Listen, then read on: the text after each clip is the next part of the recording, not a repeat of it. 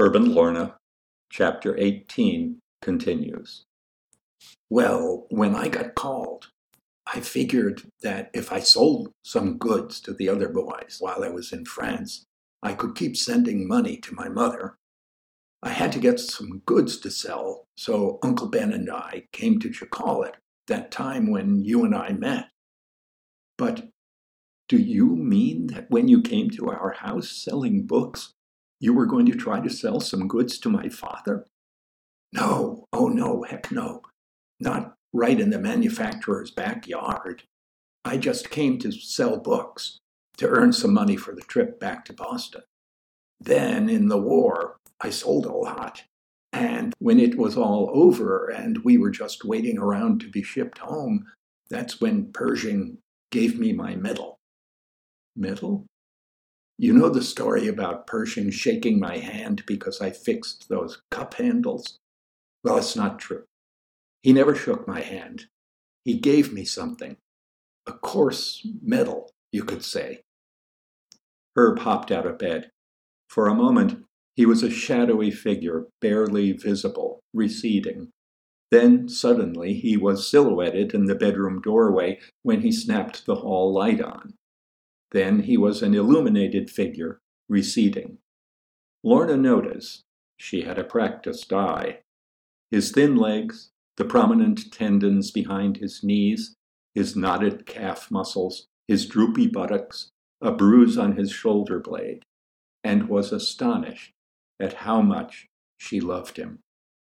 In a while he was back, and for just a moment in the light of the hall before he turned the light out, she saw the grin on his face, the unruly strands of white hair falling over his forehead, his little old penis, and she was so pleased with him that she got the giggles for the first time in she didn't know how long. He had brought with him the same metal box from under his workbench from which he had earlier produced his drawings. From it he now pulled a little leather pouch. He spread the top open and held it out toward her. Lorna cupped her hands under it. Into them dropped the button Pershing had given him. Herb, she said at once, this is from Chacallit. I know it is. They made lots of these little buttons. Luther had the most ridiculous argument about how they would raise morale, but I didn't work on them. Luther and I quarreled, and oh, but I made some little statues. I used to slip them into the comfort kits that I put together for the Red Cross. But, oh, that's beside the point.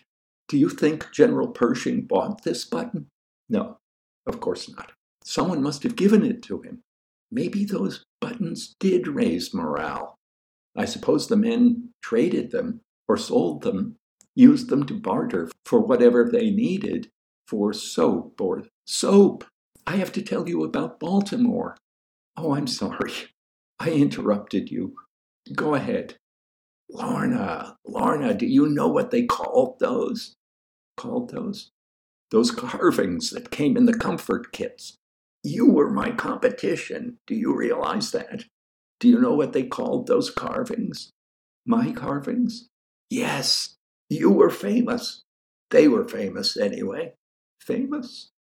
They called them comfort cuties. Comfort cuties. I like it. It's cute. Cute. Well, oh God, cute reminds me of something ugly, and I mean ugly. You know, it was really my Uncle Ben who invented moving goods. Animated. We called them animated pieces with moving parts. Oh, Herb, moving parts. May loved that, moving parts. You told May? I had to tell somebody. But moving parts. Do you remember those charms? Those charms in life? I wanted to make charms. I still want to make charms with moving parts. You know, parts. Can we, Herb? Can you design them and I'll carve them and you sell them? Sure. Of course. Why not? He paused. Lorna. Hmm. I always thought You'd be ashamed. I was ashamed. I told you. I was terribly ashamed.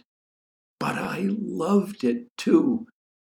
I was just a girl. I didn't understand that there was nothing to be ashamed about. I didn't mean that. I meant ashamed of me. Ashamed of you? My God, I've admired your work for years.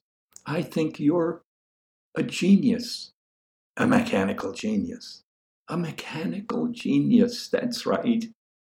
And you, those little people, they were beautiful. You're an artist.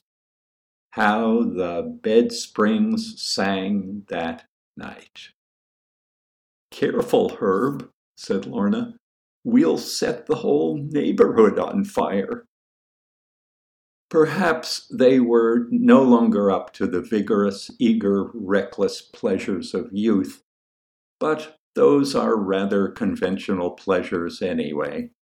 And Herb and Lorna were uniquely capable of something else, something richer, something skilled and clever.